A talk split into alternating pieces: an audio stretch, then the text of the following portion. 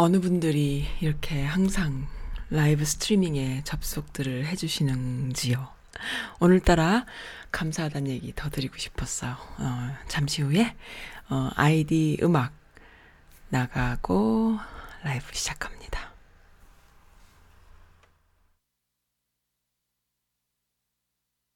울려라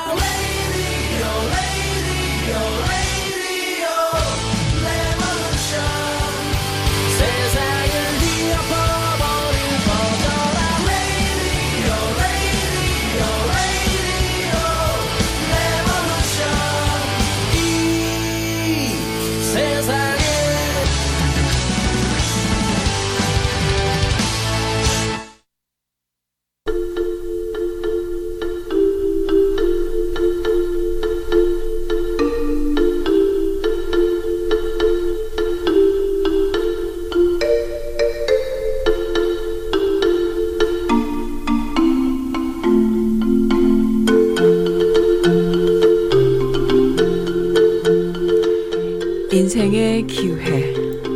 영국의 대표 작가로 꼽히는 존 비니어는 종교 재판을 받고 수감 생활을 하던 때에 철로 역정을 썼대요. 완성했다는 거죠.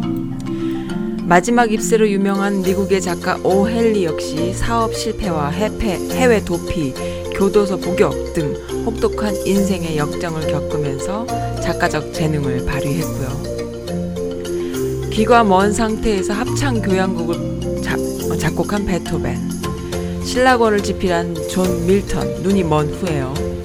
보지 못하고 듣지 못하고 말하지도 못하는 삼중고의 장애를 겪어서 사회사업가가 된 아, 헬렌 켈러, 모두 고통스러운 시련을 딛고 위대한 업적을 이룬 사람들이라는데, 사람들이라고 하죠.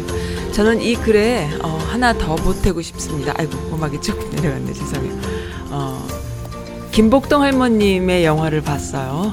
그 영화 속에 어, 할머님의 영화를 어, 목소리를 들으면서 저분은 여성인권운동가로 변신을 몇 살 때 시작했나? 칠십 살이 넘어서 시작하신 것이죠. 그리고 구십삼 세인가요? 구십사 세에 돌아가십니다. 어, 네, 지금 제 방송 들으시는 분들 많은 분들이 중년이시죠? 어, 몸이 좀 아프시고 알 수 없는 고통에 시달리시는 분들도 많고, 또 아이들 키우고 갱년기에 시달리고, 또 아이들과 정말 친밀한 줄 알았는데 내 품을 떠나는 또 그런 어, 외로움을 또 겪는 분들도 계시고, 참 다양한 사연과 이야기들이 있는데요. 어, 아직도 멀었어요, 시작하려면. 그리고 조국 어, 장관님께도 같은 메시지 드리고 싶습니다. 네, 이제 시작이에요? 아니, 아직 시작도 안 했습니다. 어, 인생의 기회라는 이 글은 엘에이 친구님께서 또 주신 글입니다. 감사드립니다. 네, 이렇게 어, 오프닝으로 쓰라고 또. 너로 가득해, good enough. 어, 김형중이 부릅니다.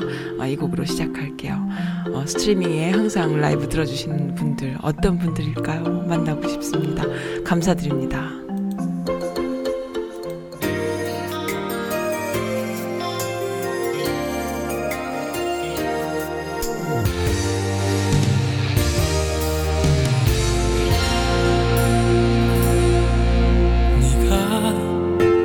난다.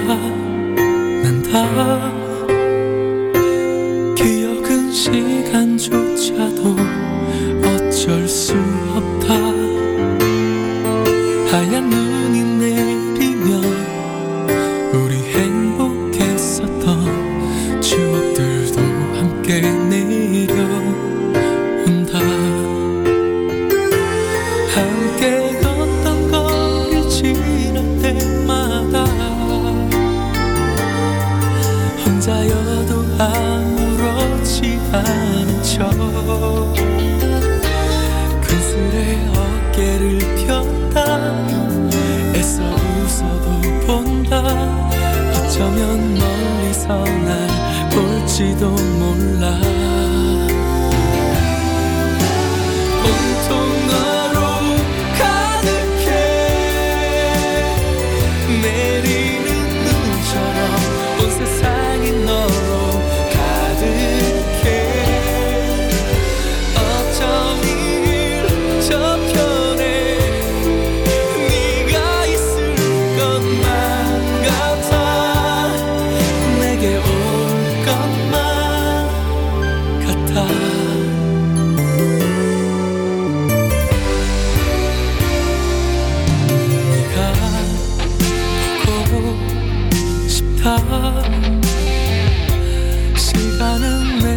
하나도 얹혀지 못해. 이렇게 눈이 내리면 지워진 날들 속에 나 찾아 이 거리 헤매인다. 그때 그 약속이 지은 건지 몰라. 눈이 오면 기억날지도 몰라. 부질없는 바램도 바보 같은 미련도 오늘까지만 여기까지만. 온통 너로 가득해. 내리는 눈처럼 온 세상이 너로 가득해. 어쩜 이 저편에 네가 있을 것만 같아. 내게 올 것만 같아.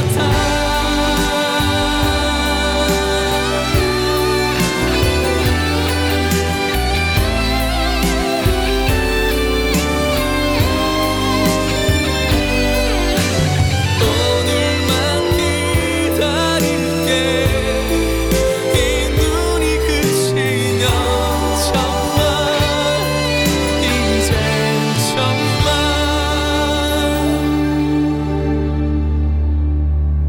안녕.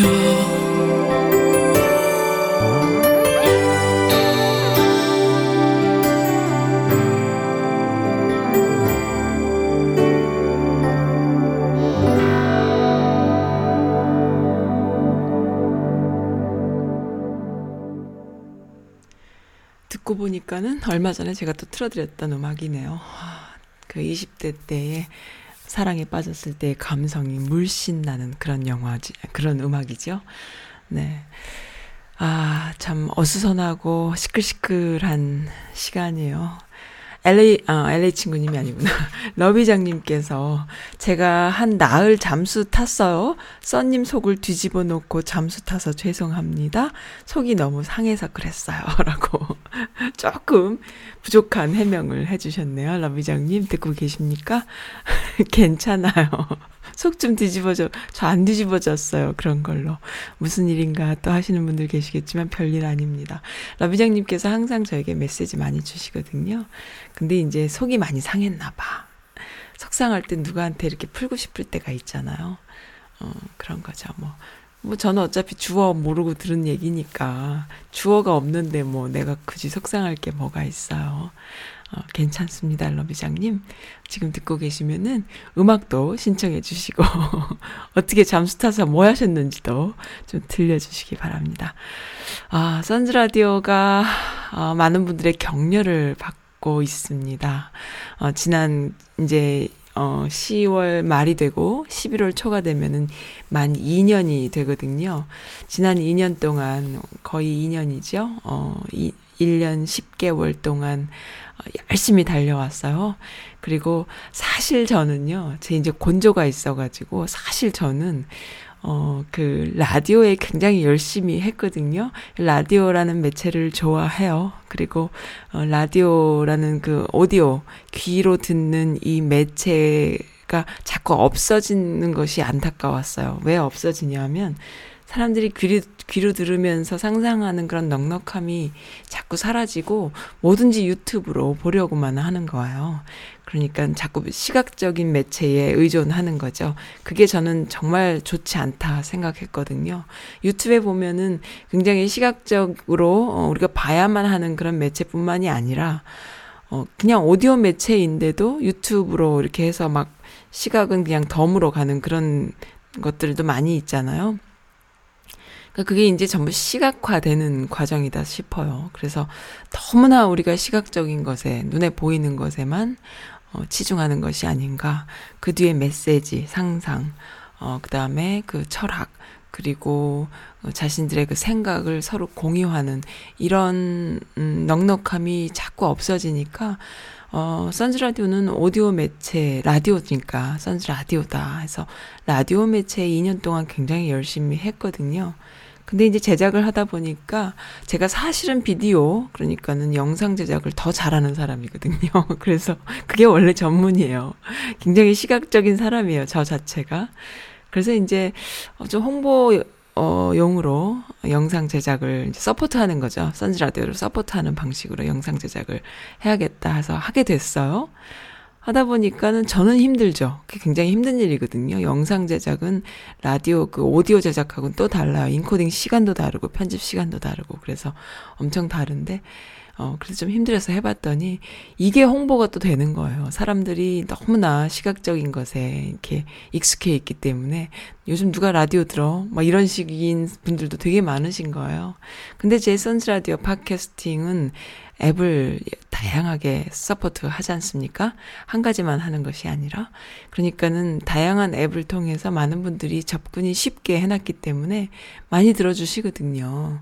근데도, 어, 당장 제 옆에 계신 분들, 또 제가 만나는 분들은 뭐라고?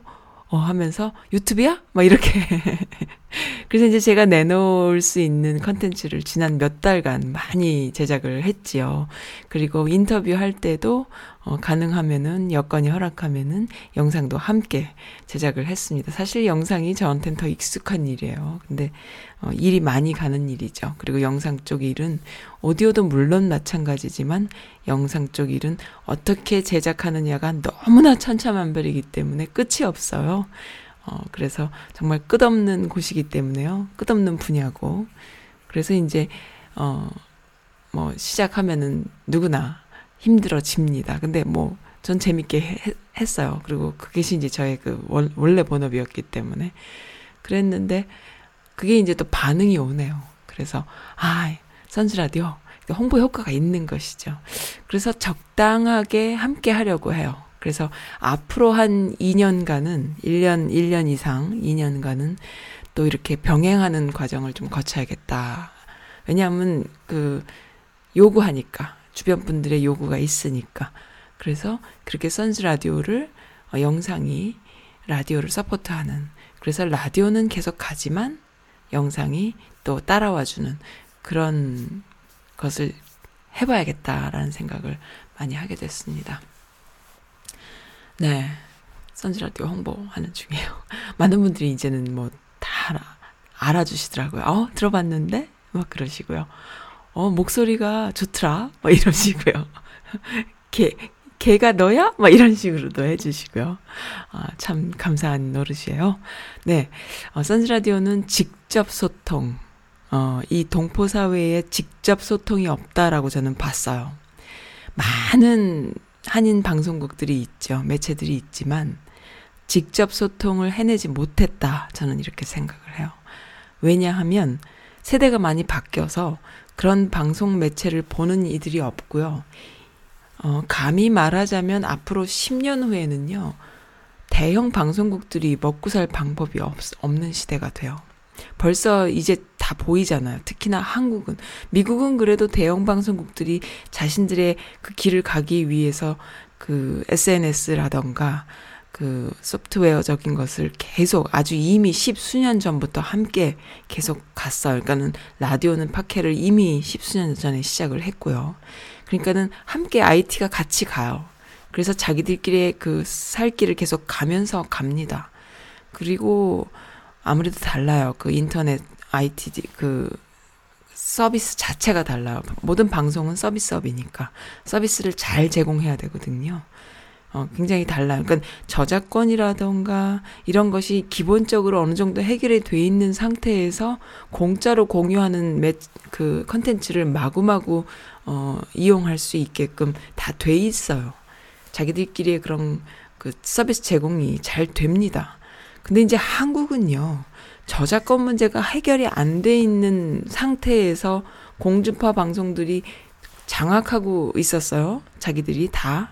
다 장악하고 어 쉽게 말하면은 노래 한 곡을 틀면은 노래 한 곡당 저작권료를 어 그 제작한 사람한테 주는 것이 정상인데 그것이 아니라 그냥 뭉뚱그려서, 그러니까 공중파 방송국들이 자기들끼리 많이 해먹었죠. 많이 해먹고 뭉뚱그려서 저작권료를 지급하고, 그 저작권료는 또 누가 먹냐, 저작권협회가 먹고, 그리고 정작 제작한 사람들은 어, 공짜로라도 좋으니까 내 것 좀 틀어줘, 저작권료 안 받아도 돼, 어, 틀어주면 고마워, 이런 입장이 계속 되는 거예요. 근데 지금까지도 그것이 계속 되고 있는 거거든요.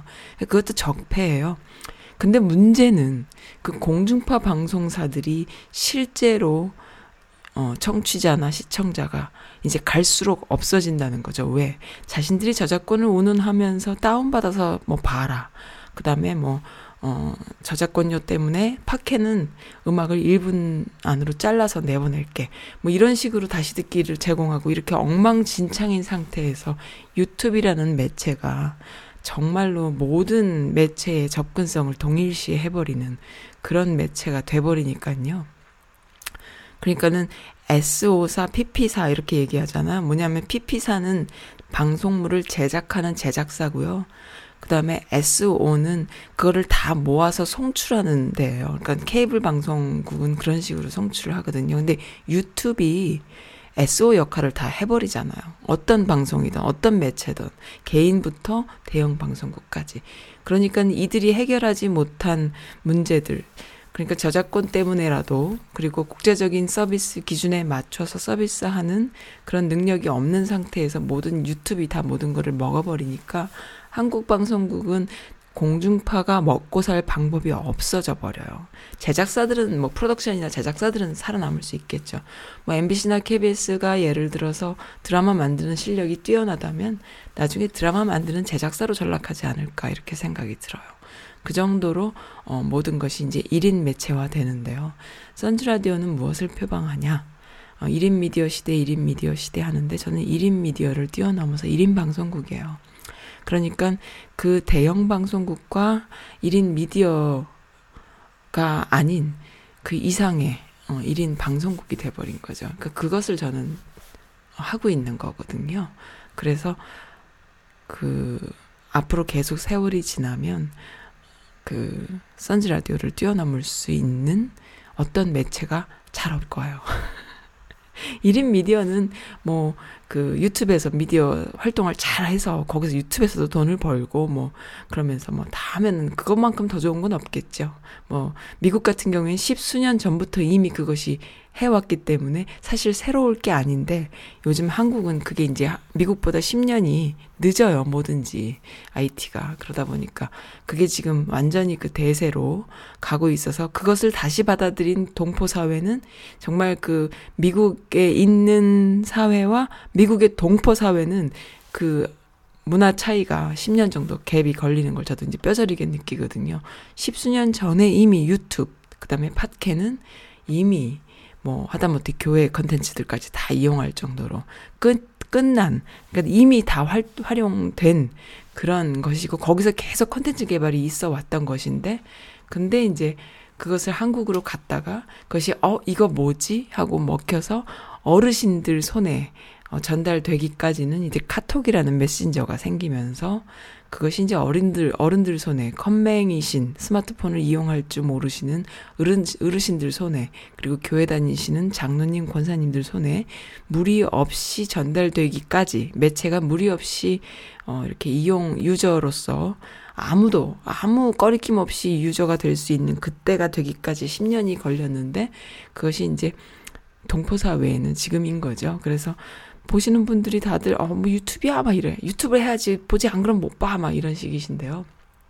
그건 뭐 당연한 얘기죠. 십년 전부터도 그랬습니다. 그러니까 그런 것인데요. 그런 분들께도 어, 선즈 라디오를 손에 이렇게 쥐어드리기 위해서는 저도 유튜브 제작을 좀 해야 되지 않나 싶은데, 저는 사실 그럼에도 불구하고 라디오 매체에 중점을 두는 거예요. 그것이 중요하다 생각을 합니다. 그리고 어, 비디오는 선즈 라디오를 홍보하는 홍보성 매치, 어, 그, 어, 컨텐츠로만 하려고 해요. 뭐 또 중간에 또 필요에 의해서 바, 바뀔 수는 있겠지만은, 너무 비주얼 중심으로 가는 게 조금 저는 거부감이 들어요. 사람들이 그 눈이 두 개고 귀가 두 개 있는 이유가 있거든요. 근데 이 이십일세기 디지털 문명이 지나치게 시각화되는 것, 어, 결국에 살아남는 사람은 메시지 중심, 철학, 그리고 인간미, 그리고 함께 할 수 있는 공감력, 이런 것들이라고 보기 때문에 그런 것 없이 그냥 눈에 보여지는 것에 모든 것을 올인하는 그런 문화가 좀 저는 위험하다 생각을 해서 밸런스를 맞추고 싶은 거죠. 밸런스를 맞추는 것이 귀를 만족시켜주는 라디오, 그리고 많은 사람들의 메시지를 전달하는 라디오, 그리고 많은 사람들의 사연과 신청곡을 함께하는 공감하는 라디오, 그리고 그것을 홍보하는 데에 비디오를 쓰고 싶습니다. 네, 그런 말씀 좀 꼭 드리고 싶었어요. 어, 비디오와 오디오의 매체의 그, 그 성격을 잘 이해를 못하고 무조건 그러면은 안 돼요. 우리가 처음에 옛날에 우리 어릴 때에 티비가 처음 나왔을 때의 그 혁신 느낌, 와 이거 뭐지? 라는 느낌. 그렇지만 그렇다고 해서 라디오가 망하지 않았거든요. 계속 왔거든요. 그리고 우리 세대에 또 라디오에 대한 좋은 추억들도 많이 있잖아요. 그런 것을 계속 가는 것이 저는 참 소중하다 생각을 해요. 이번에 조국 장관님 조국 사태라고 말하는데 사실 조국 사태라고 말하는 게 맞지 않아요. 그것이 아니고 윤석열 어, 의 난, 검찰의 난이라고 표현하는 것이 맞다고 봐요. 그래서 국민들이 정말 음, 엄청나게 공감하는 것 같아요. 이 온라인상의 여성 커뮤니티를 보면요. 어떤 분이 이런 글을 올렸어요. 일 번은 조국이 사퇴하는 것. 아니, 조국, 조국을 지지하는 것. 이 번은 사퇴하는 것. 번호를 올려라. 했더니 한, 정말 몇백 개가 뭐예요. 천 개 가까운 댓글들이 달렸는데, 구십오 퍼센트 이상이 일 번으로 가더라고요. 이것이 민심인 거죠. 나는, 이 정도의 댓글을 봤을 때는 이건 민심인 거예요. 그러니까 말도 안 되는 상황을 어, 계속 맞다고 우기는 그런 신문, 언론 매체가 있어서 그걸 눈팅하는 사람들이 많은데, 그래서 마치 검색, 구글에 검색을 해보면요. 이렇게 짧은 단어를 넣어서 검색해보면은 부정적인, 조국 장관에 대한 부정적인 어, 기사가 쫙 올라와요. 그래서 그것이 마치 여론인 것 같은, 꼭 그것이 마치 이슈인 것 같은데 실질적으로 이슈가 아니고 그러한 언론에 사람들이 속지 않는다는 게 참 놀랍죠. 어, 그래서 속지 않고 있다라는 거예요. 검찰개혁에 굉장히 어, 사람들이 소, 소망하고 있다라는 것. 그리고 그것이 조국이든 아니든 상관없이 검찰개혁에 대한 의지를 나타낼 수 있고 검찰개혁을 할 수 있는 사람이라면 지지하겠다라는 그 교수님들의 어, 그 육천 명이 넘었나요? 교수님들의 그 시국 선언도 마찬가지예요. 그것이 바로 본질인 거죠.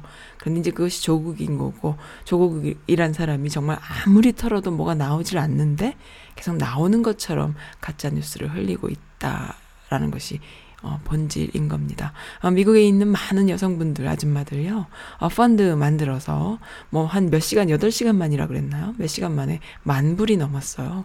그래서 그걸 이제 이번 주말에 어, 그 광고를 합니다. 그 검찰개혁을 지지하는 광고를 광화문인가요? 어디 한국에다가 그 집회하는 데다가 내려고 펀드를 모았습니다. 정말 그것이 열화와 같은 여론이고 그 민심인데요.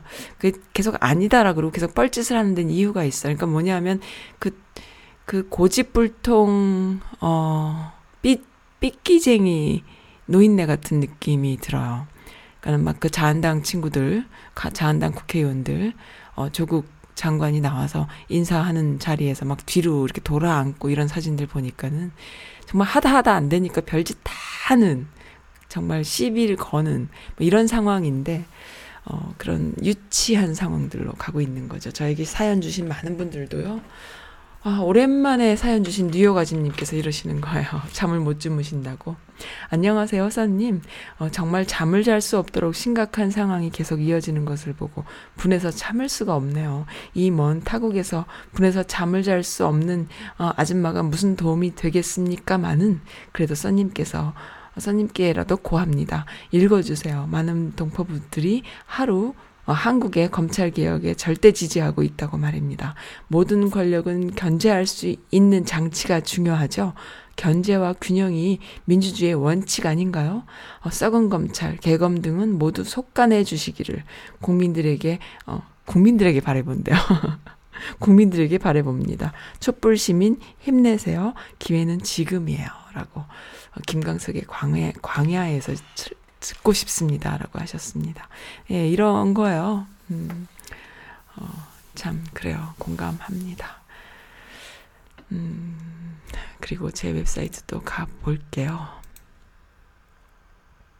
제키맘님께서 어, 김총수의 그 한마디 쫄지마 십팔 이런 말 김총수의 이 말이 귀에 울리는 이 말은 낙검수 때부터 했잖아요.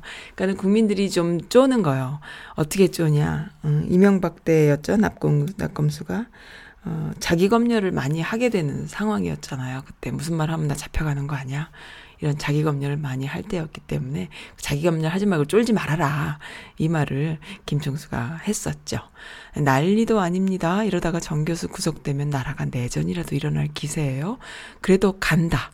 백년 묵은 친일 구태 세력이 순순히 무너질 리 없잖아요. 정치에 관심도 없던 제가 요즘 아주 똑똑해져서 난리도 아니에요. 선님 우리 서로 지켜주자고요. 아이고 졸려 죽겠는데 맨날 깨어있는 시민 할래니까 언, 어, 시민 한란이 어, 좀 피곤하다 이 말씀이시죠? 언제 틀어주실라나 모르겠지만 바위섬 틀어주세요. 플리즈 하셨어요. 해피해피님께서 저도 졸려요 라고 하셨네요. 저도 졸립니다. 저도 졸려요.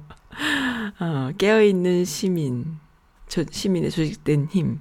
이 문구는 노통이 남겨주신 메시지인데 참 이 짧은 시간 동안에 이렇게 변화무쌍한 대한민국이요. 지금 나라가 너무 엉망이고 개판이고 이게 나라냐라고 얘기하잖아요.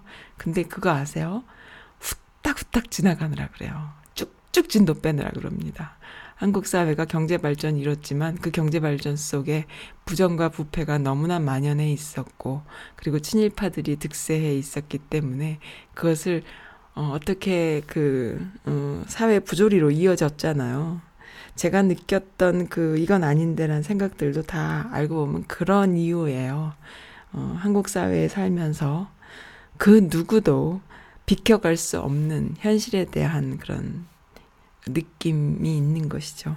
그리고 사회생활을 하다 보면 그 농, 농사를 짓는 농부라 할지라도 그리고 그 누구라 할지라도 자기 스스로 양심선언이나 커밍아웃을 해야 될 시기가 와요.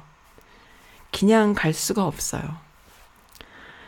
그리고 거기서 양심을 지키거나 어, 내가 이래선 안 되겠다라는 자각을 하게 되면은 그냥 나는 좌빨이 돼 있고 빨갱이가 돼 있고 그러는 거예요. 그러니까는 그런 어떤 한순간을 만나게 되거든요. 아이를 키우는 부모로서도 만나게 되고 직장을 다닐다가도 만나게 되고 뭐 어느 순간이어도 맞닥뜨려지는 순간이 오는데요. 그때 양심을 지키느냐 안 지키느냐에 따라서 사람이 변하는 거예요. 김문수 보세요. 사람. 그러니까 자기가 그때를 못 지켜내면은 굉장히 숭악한 상황으로 변해요. 거짓말이 거짓말을 낳아서 진실을 만들고 자기 스스로를 변, 변화하기 위해서 정말 이상하리만치 변신, 변하는 거예요. 그게 이제 어, 흉해지는 거죠. 근데 이제 보통의 서, 서, 서, 소시민들은 그렇게까지 변절할 일이 없으니까 어, 가는데요. 근데 소시민이라는 말도 이젠 없어요. 하다못해 뭐 떡볶이 씨이오라는 사람도 그러고 있잖아요. 그러니까 그러한 비즈니스를 할 때도 누구와 손잡거나 누구와 네트워크를 만들지 않으면 어, 안 되는 상황. 하다못해 교회에 나가서 기도하는 집사님들도요. 어떤 상황이 되면은 커밍아웃을 하게 되는 거예요. 그리고 교회가 썼고요. 어, 종교 생활하면서 어, 이건 아닌데라는 생각을 하면 나는 그냥 좌빨이 돼 있고 빨갱이가 돼 있는 거예요. 그러니까 그때 나는 아니다라고 얘기하면 더 공격을 받고요. 그러니까 이게 참 힘든 거예요. 한국 사회가 작기도 하고 빨리 급변하기 때문에 그리고 첫 단추를 잘못 끼웠기 때문에 벌어지는 이런 상황에서 누구도 예외일 수가 없는 것이죠. 그래서 다들 그 분노하게 되는데 분노의 원인을 잘 잡아야 돼요. 분노의 원인이 내 엄마 때문인지 내 아빠 때문인지 또는 나 때문인지 그리고 어, 이러한 잘못 끼워진 사회의 가치관 때문인지 나는 전혀 문제가 없는데 내가 그냥 옳은 걸 옳다 하고 틀린 걸 틀렸다 하고 또 내 친구가 옳은 걸 옳다 하고 틀린 걸 틀렸다 했을 때 서로 논쟁하고 어, 너는 그게 틀렸다고 생각하니 나는 이게 맞다고 생각하는데 해서 서로 의견 충돌이 있을 때 서로 이야기하고 풀고 소통하고 그러면 돼요. 그리고 서로 보고 배우고 그런 사회이면 되는데 그럴 수 없는 사회로 자꾸 치닫는 것, 그것이 문제인 것이죠. 어, 그래서 누구라도 그 상황에 놓일 수 있는 그런 나라여서 문제인 거예요. 이번에 교, 교수들의 시국선언의 첫 문장이 감동이다라고 어느 분이 어, 글을 주셨는데요. 지옥의 가장 암울한 자리는 도덕적 위기 순간에 중립을 지킨 자들을 준비되어 있다라는 문장으로 시작을 한대요. 이 문장을 보면서 섹시하다라고 아줌마들이 댓글을 달아주셨어요. 어, 문장 너무 섹시한 거 아니야? 막. 근데요, 중립을, 도덕적 위기가 있을 때 중립을 지킨 자가, 어, 지옥에 간다라는 것이죠. 도덕적 위기가 왔는데, 그것이 마치 정치적 위기인 양 포장하는 자들이 있어요. 그럴 때, 이건 정치적 위기가 아니야. 도덕이야. 이건 잘못된 거야. 라고 이야기할 수 있어야 되는데 마치 그게 정치적인 거래. 나랑은 아무 상관이 없어 하고 입 다무는 자들이 문제인 거죠. 그래서 어, 미국에 있는 많은 아줌마들요. 멋있어요. 아주 멋있게 지금 나경원의 그 아들 입학 비리를 캐고 있잖아요. 기다려라. 어, 더 이상은 못 참겠다. 그리고 다른 건 몰라도 이 미국에 사는 아줌마들한테 입시 문제를 지금 네가 건드렸냐? 파주마. 그래서 그 과학경시대회에 나갔어요. 아들내미가. 아들내미가 과학경시대회에 나갈 때에 들고 나간 그 논문이 서울대 윤영준 교수가 만들어준 짝퉁 논문이고 거기에 이제 제일 저자로 쓰여져 있었고 도저히 고등학생이 쓸 수 없는 논문인데 그걸 들고 가서 거기서 이 등을 했어요. 그리고 그 이 등 했던 그 경력을 가지고 스펙을 가지고 예일대에 들어갔어요. 근데 그 이 등 했으니까 삼 등, 사 등 한 학생들한테 연락을 했어요. 우리 아줌마들이. 그래서 어, 니네들 삼 등, 사 등 했지.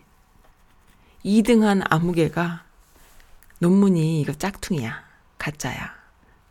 만약에 얘가 떨어진다면 니네들이 이 등이 되고 삼 등이 될 텐데 니네들 소송 안 할래? 이렇게 된 거죠. 그래서 어 그거에 대한 응답을 지금 받았나요? 아니면 기다리고 있나요? 그건 제가 미처 확인을 못했네요. 그리고 예일대에서도 연락이 오고 있고 화다, 화다, 어, 회신이 오고 있고 그 과학경시대에 어, 거기도 지금 답이 오고 있다고 하고요. 그뿐만이 아니에요. 그리고 그뿐만이 아닌 것이 지금 나경원이 아무 말 못하고 있잖아요. 그, 그, 그뿐만이 아닌 것이 어, 시민권자냐 한국 시민, 한국인이냐 그것도 뭐 백이면 백 확실한 거죠. 인터내셔널 학생, 에프 원 비자 학생에게 전액 장학금을 주지 않습니다. 근데 이 친구는 지금 에프 원 비자라고 지금 우기고 있는 거예요. 나경원은. 그런데 이 사람은, 이 아들은 에프 원 비자가 아닌 것이죠. 아닌 게 뻔한 거예요. 이중 국적자인 거예요. 근데도 군대를 갈 거다, 뭐, 어, 어쩌고 하면서 거짓말을 지금 하고 있어요. 근데 만약에 이 아들이 미국인이 돼버리면요. 나경원은요, 원정 출산을 한 게 돼버려요. 원정 출산을 그 당시에 판사역을 하던, 판사였던 사람이 원정 출산을 한 게 돼버리는 거예요. 아주 그냥 꼬리에 꼬리를 물고 계속해서 나오는 이야기인 거죠. 이런 것은 미국에 있는 아줌마들이 파야 되지 않겠어요? 책임감을 갖고 파고 있습니다. 멋있어요. 어, 교육계에 몸담고 있는 미씨분들 어, 많이 계시죠? 아, 너무 많습니다. 음, 네, 믿을만 해요.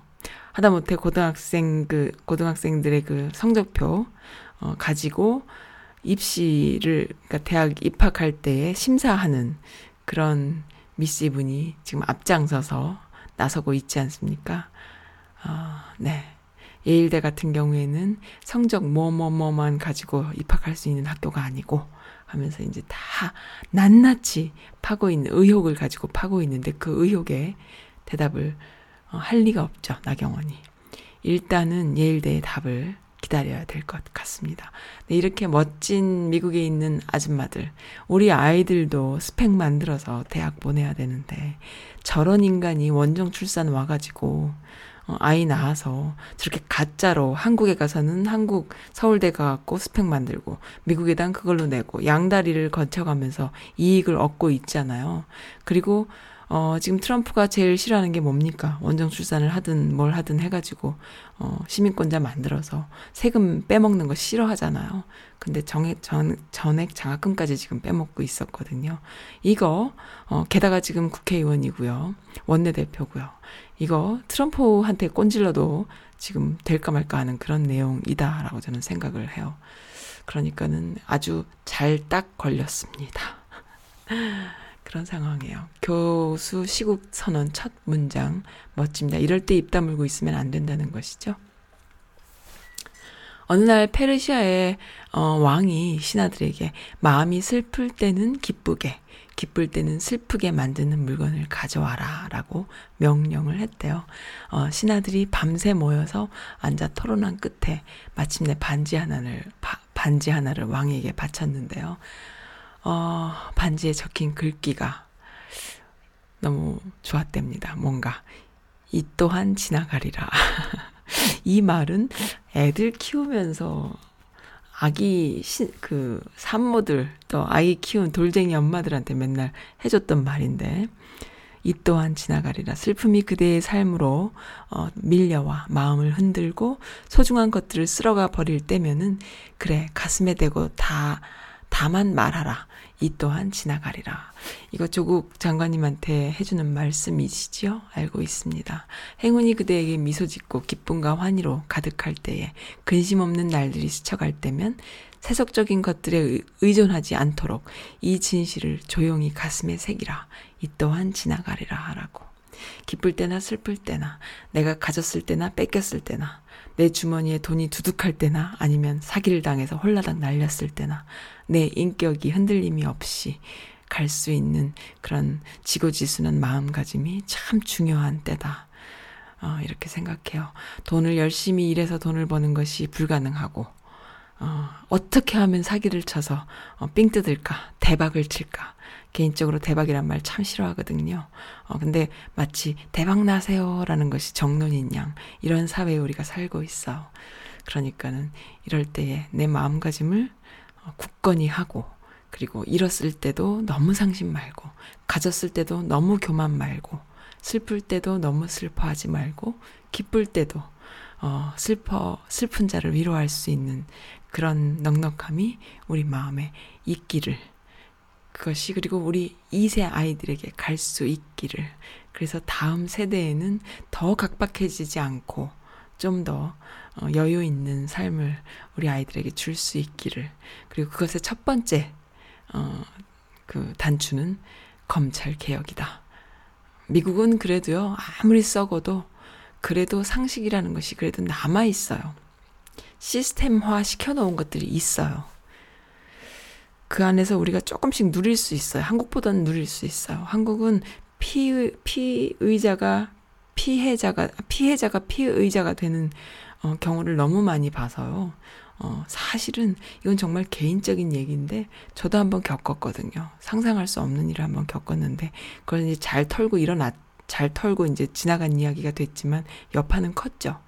그리고 직접 겪으니까 정말 끔찍하더라고요. 그리고 도와줄 수 있는 사람들이 없어요. 왜냐하면은 정말 뭐 버선발을 까뒤집어서 보여줍니까?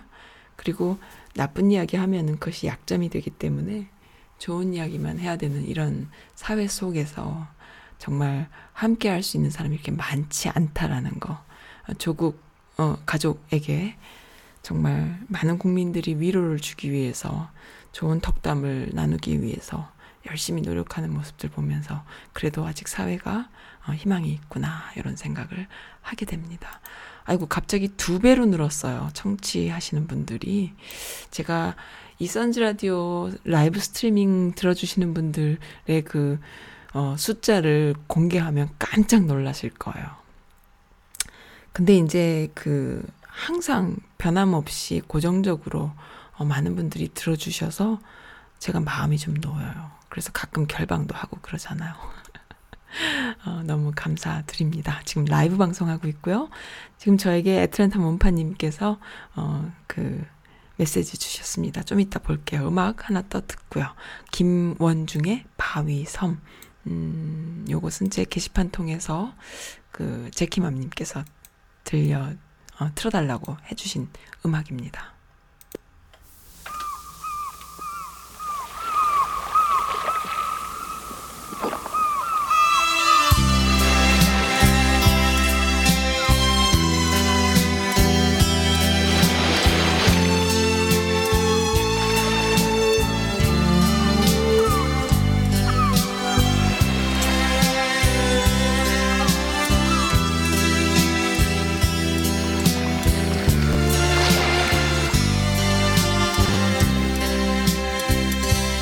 파도가 부서지는 바위섬, 인적 없던 이곳에 세상 사람들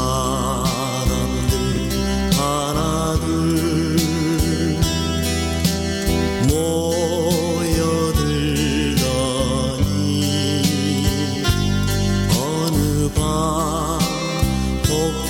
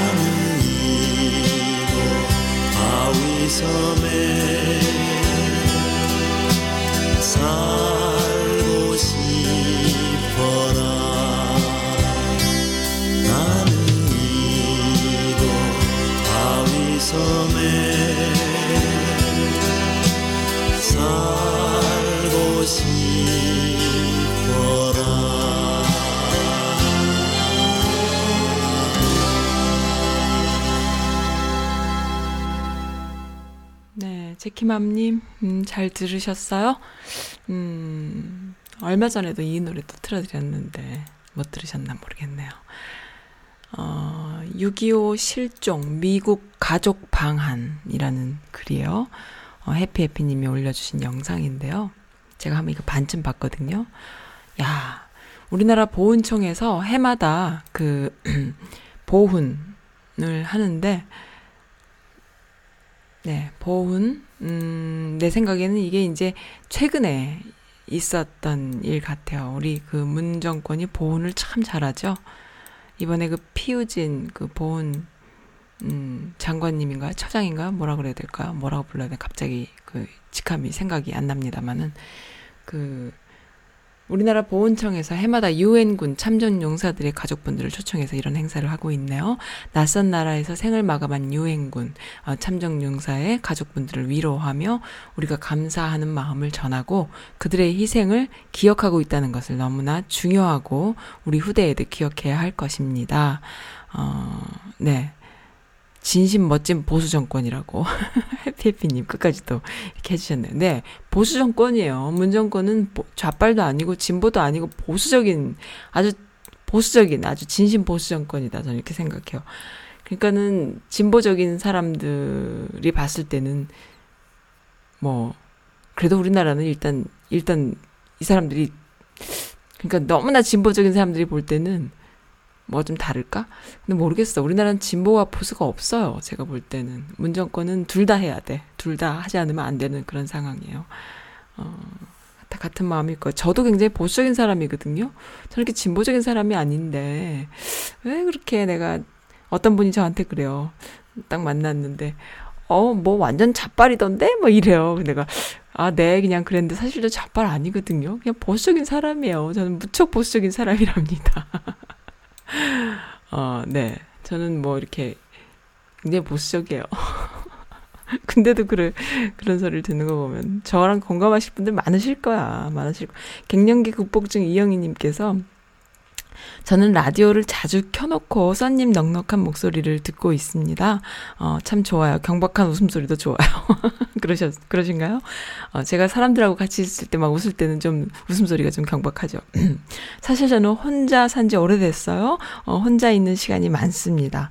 음악들을 듣는 것도 좋아하고 티비 켜놓고 어, 있는 것도 좋아해요. 그런데 요즘은 써님 목소리가 틀어놓는 걸 좋아합니다. 외롭지가 않아요. 예전에 우리 아들내미 키울 때도 생각이 나요. 라고 하셨네요. 오, 그러세요? 어, 저보다 좀 연배가 있으신가요? 어, 갱년기 극복증이면은, 네. 저보다 좀 더 연배가 있을까? 그렇군요.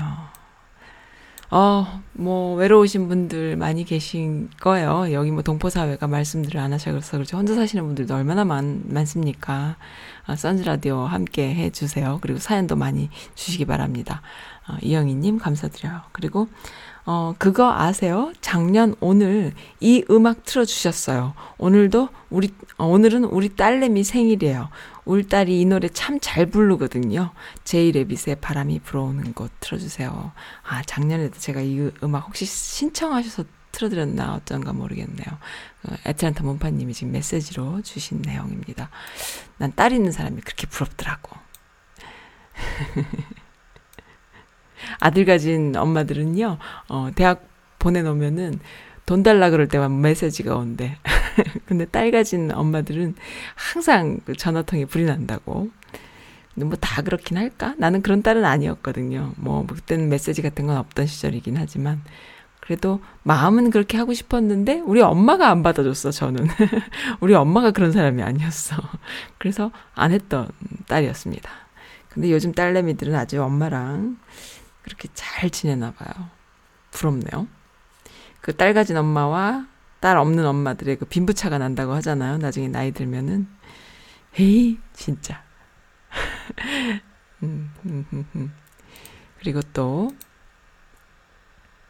대통령과 법무장관이 일을 정말 잘하나 봐요. 미치게 잘하나 봐요. 그러니까 완전히 미칠 것 같은가 봐요.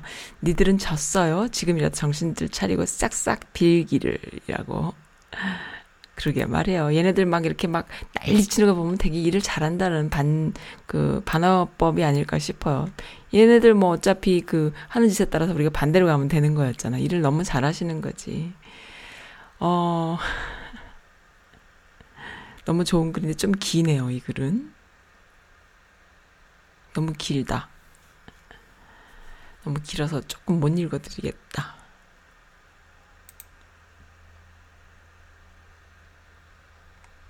아, 아, 이거 좀 재밌는 글입니다. 어, 윤석열 부인에 대한 장모, 부인과 장모에 대한 의혹을 어, 계속 제기한 그 트위터가 올린 글이에요. 어, 그 트위터가 계정이 없어져 버렸대요. 중지가 돼 버렸대요. 그래서 그 본사에 연락을 했답니다. 왜 내 계정이 어, 중지가 됐느냐 했더니만은 음, 한국 주요 중요 기관에서 당신의 정보 제공을 요청했으나 당사는 거부했고 계정 정지를 수차례 요구하여 한 달간 일시 정지 초, 조치를 취한 것이다라고 답이 왔대요. 트위터 본사에서 답이 왔다고 합니다. 그러니까는 검찰이겠죠? 검찰에서 계속 정보 내놔라. 그 트위터 누구냐라고 어, 연락이 왔나 봐요. 그래서 한 달간 중지. 그리고 난 뒤에 음, 또한 삼십 일 내에 정지를 요청한 기관이 정확한 증빙 서류를 본사에 제시하지 않는다면 당신의 계정은 다시 복구될 것이다 라는 답이 또 왔다고 합니다. 이제 확신이 드네요. 어, 정말로 검찰은 이렇게 에스엔에스 상에서 제기되는 의문들도 입막음 하기 위해서 정보를 내놓으라고 막 배째 배째 하면서 빨리 내놔 내놔 막 이러나 봐요. 그러니까 트윗이나 페이스북 같은 경우에는 외국 회사잖아요. 그나마 외국 회사니까 그 보완이 되는 것이죠. 유튜브도 마찬가지고요. 그러지 않을 경우에는 어, 정말 다 털리는 거죠. 음, 갑자기 또 미네르바 때가 생각이 나네요. 요즘 유행하는 단어가 있어요. 케이크 뜬 남자 지키려고 라는 말이 있습니다. 어, 내가 왜 이렇게 정치에 관심이 많지? 물어본다면 과거에는 어, 문정, 문재인 지키려고 했는데 지금은 케이크 뜬 남자 지키려고 라고 그 조국 장관이 딸내미 생일날 압색을 받나요? 압, 압수수색을 다 받죠. 그래서 집안이 완전 난리가 나죠. 그래서 일기장, 중학교 때 쓴 일기장까지 뺏긴 딸내미 생일 파티는 못 해주고 밥 한 끼도 같이 못 먹었고 밤늦게 귀가하면서 엘리베이터 앞에 서서 그 케이크를 들고 고개를 푹 숙인 채 케이크를 쳐다보는 그 뒷모습이 사진이 어, 지금 에스엔에스에 많이 돌고 있고 많은 사람들이 공감하고 마음 아파하지요. 어, 그러면서 이 케이크 뜬 남자 지키려고 네. 음.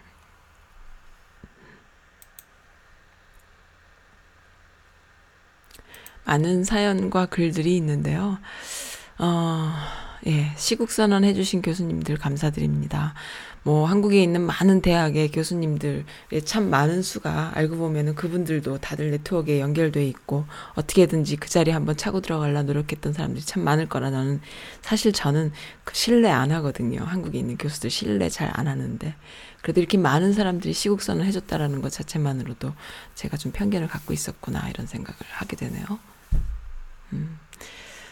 감사한 노릇이에요. 다들 국민들이 공감하는 것이 내가 만약에 내가 조국이다라고 하거든요. 우리가 조국이다 이렇게 얘기하는 이유는 뭐냐면 내가 검찰한테 그렇게 사십 회 이상, 열한 시간 이상 어, 압수수색을 당했을 때를 상상하게 만드는 그런 시간이었다 생각을 하죠. 그렇게 해서 만약에 내 딸이 뭐 뭐 딸내미 건드리는 아빠들은 정말 눈에 뵈는 게 없다고 하는데 내 딸 일기장, 중학교 때 일기장까지 다 털려, 털고 간 이런 모습 음, 그런 걸 보게 되면은 그 아빠들이 눈에 불 들어오지 않겠습니까? 그렇게 공감하게 되는 거예요. 이번에 그 문정권을 통해서 우리 국민들이 느끼는 것은 국민들의 공감 능력이 굉장히 높아졌다. 공감 능력이 높아지면요 지능이 좋아진대요. 공감 능력이 높은 사람은 머리가 좋은 거예요. 왜? 상상력과 이해력이 많다는 것은 지능이 높다라는 의미래요. 그러니까는 굉장히 그 수학을 잘하거나 뭐, 뭐, 뭐, 암기를 잘해도요. 사실 수학도 어떻게 보면 공감하는 학문이긴 한데, 한국에서 그런 식으로 배우진 않았지만은, 어, 그 외우는 거 잘하고, 사지선다, 그, 입시 시험 잘 쳐서 서울대 가고 하는 애들 중에 또라이들이 많잖아요. 그 공감 능력이 없어서 그러거든요. 그러니까 남들한테 항상 스포일되어 있는 거예요. 그래서 인정받았던 거예요. 자기 말이 맞는 거예요. 그래서 아무런 상상하지 않아도 됐던 거예요. 외우는 것만 잘하면 됐기 때문에. 그래서 사회생활을 못하는 애들 되게 많이 만나봤거든요. 저는 제가 왜 저러나 저렇게 말도 안 되는 소리를 할까? 저렇게 어떻게 이해가 안 될까? 저게 어떻게 커뮤니케이션이 안 될까? 이런 생각을 많이 했는데 그것이 이제 공감력이 없어서 그런 거거든요. 그런 아이들은 머리가 좋은 게 아니에요. 메모리만 좋은 거예요. 진짜 머리가 좋은 거는 하드웨어가 큰 어, 뭐냐 하면 컴퓨터로 말하면 컴퓨터도 이제 사람을 본따서 만들었다고 하잖아요. 어, 하드웨어가 좀 커야 돼요. 메모리만 많이 좋다고 해서 그게 좋은 컴퓨터가 아니에요. 하드웨어도 커서 그 안에 담을 수 있는, 그리고 여러 가지를 다양하게 담을 수 있는 그 그릇도 커야 되거든요. 근데 이 우리가 이십 세기를 거치면서 그 학벌 사회, 학연, 지연, 혈연, 이 성공지향적인 사회를 우리가 정말 몸으로 정말 느끼고 살았던 세대들인데, 이 세대들에게는 그러한 이해력과 공감력, 상상력을 누구도 훌륭하다 칭찬해주지 않았어요. 외우는 거 잘하는 사람, 그리고 찍는 거 잘하는 기술자를 똑똑하다가 우리가 인정해줬죠. 그러니까 공부를 한국 사회에서 우리가 수능 시험이라던가 학력고사 이런 거를 잘 보는 아이들은요, 그게 특기인 사람인 거예요. 다른 거 특기 있는 애들이 되게 많은 거죠. 근데 그것이, 그것이 특기였던 거예요.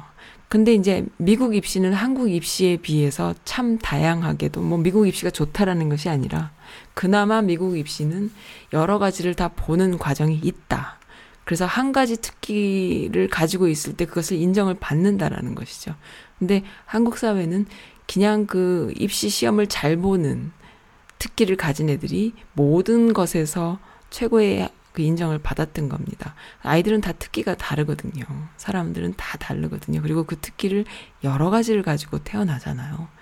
그러니까 그런 면에서 한국 사회가 좀 치우쳐 있는데, 정작 머리가 좋은 애들은 공감력과 상상력, 이해력, 그리고 창의력인 거죠. 그래서 이 사 차 산업혁명 시대에 아무리 학연, 학벌, 어, 정말 그 좋은 학교에 가기 위해서 정말 쌩 난리들을 떨지 않습니까? 그 뒷북이다, 저는 이렇게 생각해요. 그거 다 필요 없는 짓이다. 물론 중요하겠죠. 어, 그렇지만 자기 자신이 어떤 어, 학문적인 공부를 하고 싶을 때 그것을 해낼 수 있는 어, 지적 능력과 그 다음에 노력할 수 있는 노력, 그러니까 그 자기 자신이 노력할 수 있는 그런 그 판단력, 여러 가지들이 중요한 시대지, 나 공부 잘해서 백 점 맞았기 때문에 이 다음부터 아무것도 안 하고 그걸로 계속 먹고 가는 거야. 나이 육십, 칠십을 먹어도 옛날에 서울대 나왔던 거 졸업장을 뭐 딱 그 에스엔에스상에 붙여놓고 있는 분들 계시지 않습니까? 지금의 삶은 정말 그 꼴통짓을 하면서도 말이죠. 그러니까 그러한 자기 개발이 없는, 학벌 하나로 먹고 사는 그런 사회가 너무나 이제 이십 세기 유물로 지나가지 않냐. 이제는 끝났다. 그래서 뒷북이다. 그러니까 학벌이 좋으면 물론 조금 앞서갈 수는 있겠지요. 그리고 그 안에서 많은 정보를 또 취득할 수 있는 기회들이 많이 있겠죠. 그렇지만 그거, 그 기회 때문에 거기에 모든 것을 올인할 필요가 없고요. 다른 곳에서도 그만한 정보를 얻을 수 있는 능력이 있을 수 있고 기회가 있을 수 있다라는 거죠. 그러니까 너무 그러지 마시고 우리 아이가 얼마나 사고하는지, 판단하는지, 그리고 상상할 수 있는지, 공감력이 얼마인지 이런 것을 좀 보고 그렇게 해서 아이들을 키워야 되고, 정보를 어, 이렇게 내가 원하는 정보를 취득할 수 있는 그런 방법들을 가르쳐주는 그런 공부를 시키는 것이 더 좋겠다. 어, 그런 생각이 들어요. 너무 어리석은 짓을 지난 백 년간 했구나. 그리고 그 어리석은 짓 안에서 다 같이 칼춤을 췄구나. 그리고 이유 없이 내가 낙오자가 되기도 하고, 이유 없이 내가 성공을 쥐어지기, 손에 쥐기도 했구나라는 생각을 하게 되는 것이죠. 김현조 같은 친구요. 나경원의 아들. 엄마가 그렇게, 그, 나경원의 딸도 마찬가지죠. 막 성적도 막 위조하고, 바꾸고, 그리고 논문도 막 바꾸고, 엄마가 대신 다 만들어준 그 설계도 안에서 사는 그 아이가 앞으로 사회에 나가서 무엇을 할 수 있겠습니까? 그냥 아무것도 할 수 없기 때문에 그나마 이름표라도 하나 더 붙이려고 그렇게 난리를 치는 게 아닐까. 그냥 먹고 가려고. 참 안타까워요. 그러니까 사회 악이잖아요. 어, 나경원이라는 사람이 하는 말, 하는 행동은 사회에 십 원이라도 도움이 되는 게 있나요? 사회 악이지 않습니까? 어, 그러니까는 참 그렇습니다. 그래서 좀 더 이렇게 풍요로운 생각을 할 수 있고 상상할 수 있는 공감력이 있는 따뜻한 인간미가 앞으로 더 큰 점수를 받을 수 있는 세상이 되지, 될 것이다. 왜냐하면 갈수록 더 각박해지고, 갈수록 더 심플해지고, 갈수록 먹고 살기 힘들고, 모든 것은 자동화될 것이고, 그런 것에서 내가 가질 수 있는 컨텐츠가 뭐죠? 모든 것이 다 자동화되어 있는데 나도 자동화된다고 해서 그것이 무슨 컨텐츠가 되겠어요?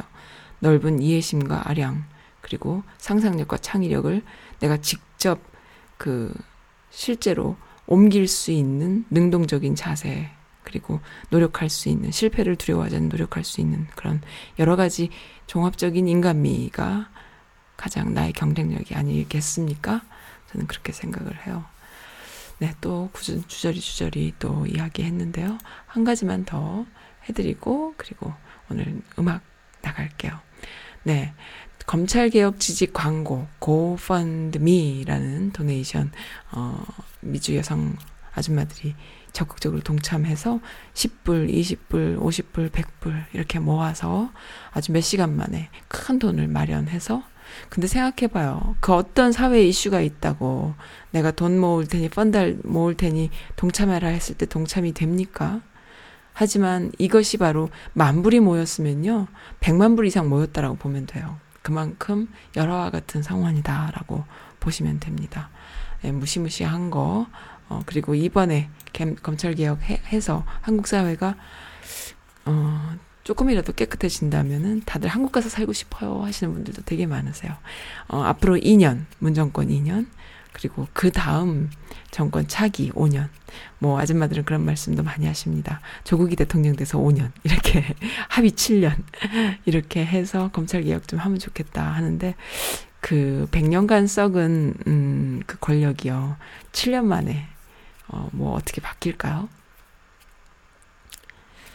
그래도 해야겠죠? 속도를 내서 해야겠죠? 네, 속도하면 또 한국 국민 아닙니까? 민초가 역사를 쓰는 나라, 리셋 전문 대한민국 국민들.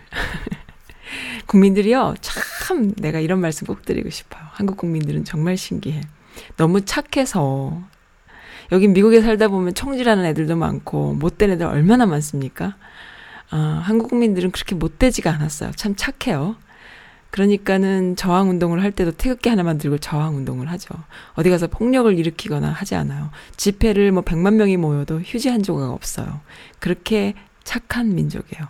그러니까는 사실은 이 민족을 이용해서 돈 벌어먹고 기득권 배를 불리기 참 편리한 거예요. 너무 착하니까.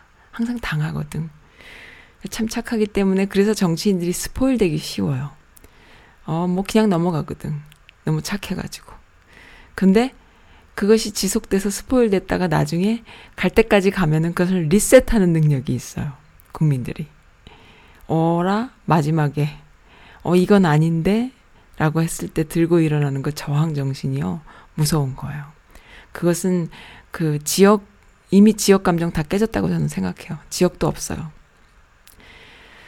어, 뭐 지역 감정, 지역 감정 음 청 그거 갖고 그 백토에서 얼마나 떠들었어요. 지역 감정이요? 그 정치인들이 만든 거잖아요. 지금 지역 감정도 없어요. 대구에서도 무슨 버스를 뭐 몇 대를 대절해 갖고 지금 올라간다 그러는데 그 그런 것도 없어요. 사실은 국민들이 그런 것도 없습니다. 그 오랫동안 골 깊게 만들어놔서 그런 거지. 그거 없어지는데 별로 안 걸려요. 개성공단 통해서 남북이 하나가 되는데도 정말 어, 그, 경계가 무너지는데 일 분도 안 걸렸다고 하잖아요. 사람들이 만나서 서로 일하고, 같이 먹고, 밥 먹고, 하다 보면은 같은 문화를 갖고 있기 때문에 싹 사라지는 거예요. 더 사랑하게 되고. 똑같아요. 굉장히 그런 것이 강한 거예요. 우리, 공동체를 생각하는 그런 그, 어, 사랑의 그, 에너지라고 할까요? 서로 위하는 에너지라고 할까요? 그게 굉장히 강해요. 그래서, 리셋 전문, 대한민국 국민들이다. 어, 이번 주말에 엄청난 촛불 집회가 이, 계획이, 계획을 서로 하고 있지요. 어, 한판 신명나게 노는 시간. 한판 정말 그 국민들이 함께 그 공동체를 확인하는 시간.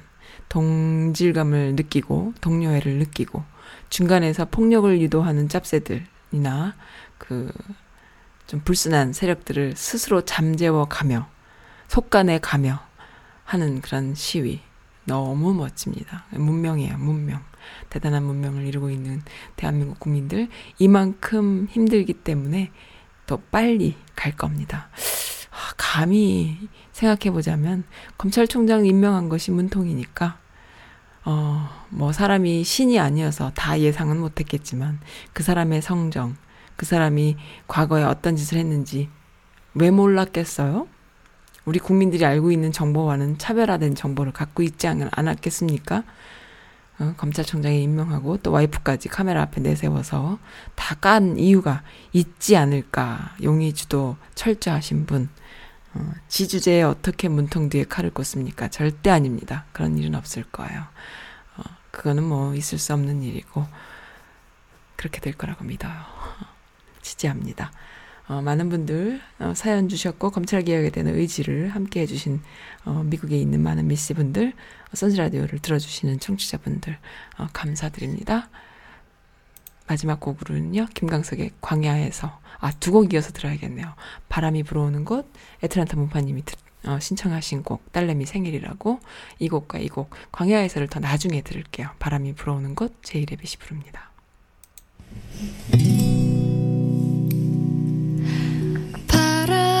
불어오는 곳 그곳으로 가네 그대의 머릿결 같은 나무 아래로 덜컹이는 기차에 기대어 너에게 편지를 쓴다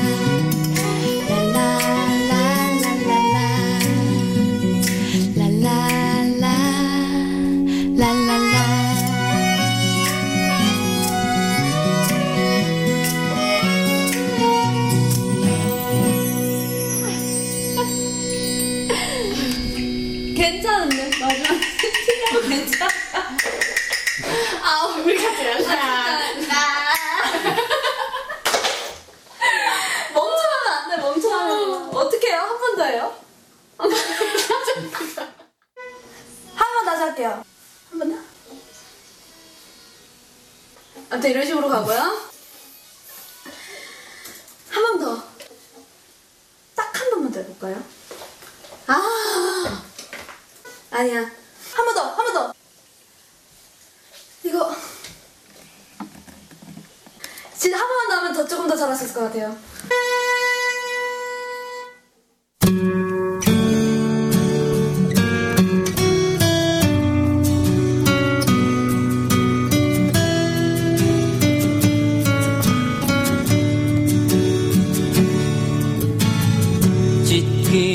가슴 안고 사라졌던 이 땅의 비울음이다. 부둥킨 두 팔에 솟아나는 하얀 옷의 핏줄이 있다. 해 뜨는 동해에서 해지는 서해까지 뜨거운 남도에서 광활한 만주벌판 우리 어찌 가난하리요. 우리 어찌 주저 하리요. 다시 서는 저들판에서 움켜쥔 뜨거운 흙이요.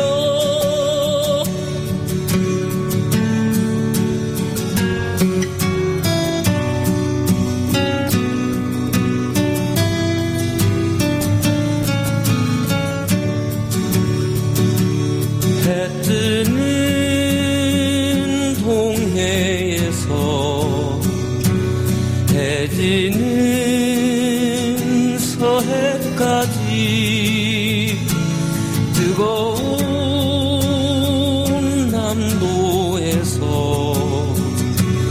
광활한 만주벌판 우리 어찌 가난하리요. 우리 어찌 주저하리요. 다시 서는 저들판에서 움켜쥔 뜨거운 흙이요. 다시 서는 저들판에서 움켜쥔